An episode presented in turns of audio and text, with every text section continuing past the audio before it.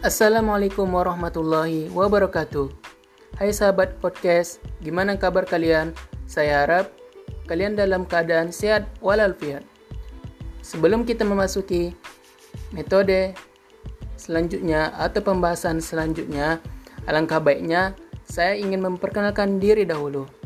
Perkenalkan, nama saya Andrian Syah dengan NIM 12080116282 program studi peternakan, Fakultas Peternakan dan Pertanian, Universitas Islam Negeri Sultan Syarif Kasim Riau. Baiklah, pada kesempatan kali ini kita akan membahas dengan tema metode penyuluhan dalam adopsi inovasi inseminasi buatan dengan kata lain IB pada usaha peternakan sapi di Kabupaten Darmasraya. Jurnal ini diambil dengan peternakan Vol 14 nomor 1 Februari 2017. Pentingnya pembangunan peternakan tidak terlepas dari beberapa situasi yang ada pada saat sekarang ini. Situasi itu di antaranya adalah pertambahan penduduk yang terjadi dari tahun ke tahun.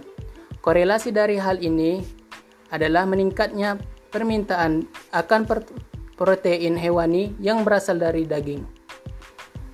Situasi berikutnya adalah regulasi pemerintah yang mana sampai saat ini masih memperlakukan kebijakan impor sapi dari negara lain. Adapun tujuan penelitian yaitu mengetahui metode penyuluhan yang diterapkan dan pengaruh faktor sosial ekonomi peternak dalam adopsi inovasi inseminasi buatan dengan kata lain IB pada usaha peternakan sapi di Kabupaten Darmasraya. Baiklah, kita akan memasuki metode penelitian. Yang pertama, lokasi penelitian. Penelitian ini dilaksanakan di Kabupaten Darmasraya, yaitu di daerah transmigrasi Sitiung yang merupakan daerah percontohan program Gerta Birahi Inseminasi Buatan dengan singkatan GBIB yang ditetapkan oleh pemerintah daerah Kabupaten Darmasraya. Populasi dan sampel penelitian Populasi adalah seluruh peternak sapi yang sudah mengadopsi inovasi inseminasi buatan.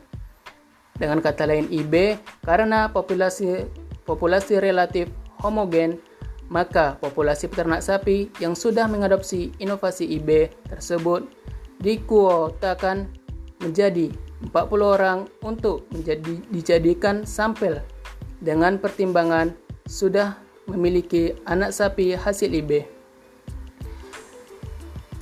Kedua, metode pengolahan dan analisis data. Untuk menjawab kedua tujuan penelitian ini yaitu metode penyuluhan, dua faktor sosial ekonomi dilakukan analisis secara deskriptif, kuantitatif. Untuk jenis analisis ini dihitung menggunakan skala Likert. Skala Likert digunakan untuk mengukur sikap, pendapat, dan persepsi seseorang untuk kelompok tentang fenomena sosial. Melalui skala Likert, variabel akan diukur dan dijabarkan melalui indikator variabel. Kemudian, indikator tersebut dijadikan sebagai titik tolak untuk menyusun item-item instrumen yang dapat berupa pernyataan atau pertanyaan.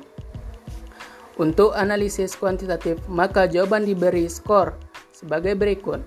1. Setuju skor 3. 2. Ragu-ragu, skor 2. 3. Tidak setuju, skor 1.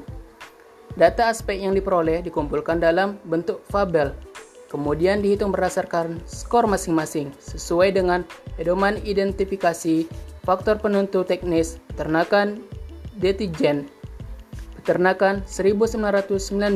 Selanjutnya, nilai skor yang diperoleh dibandingkan dengan kategori yang telah ditetapkan oleh Ditjen Peternakan 1992 yaitu A. Kategori baik berpengaruh pers, pers, persentase yang diperoleh 81 sampai 100%.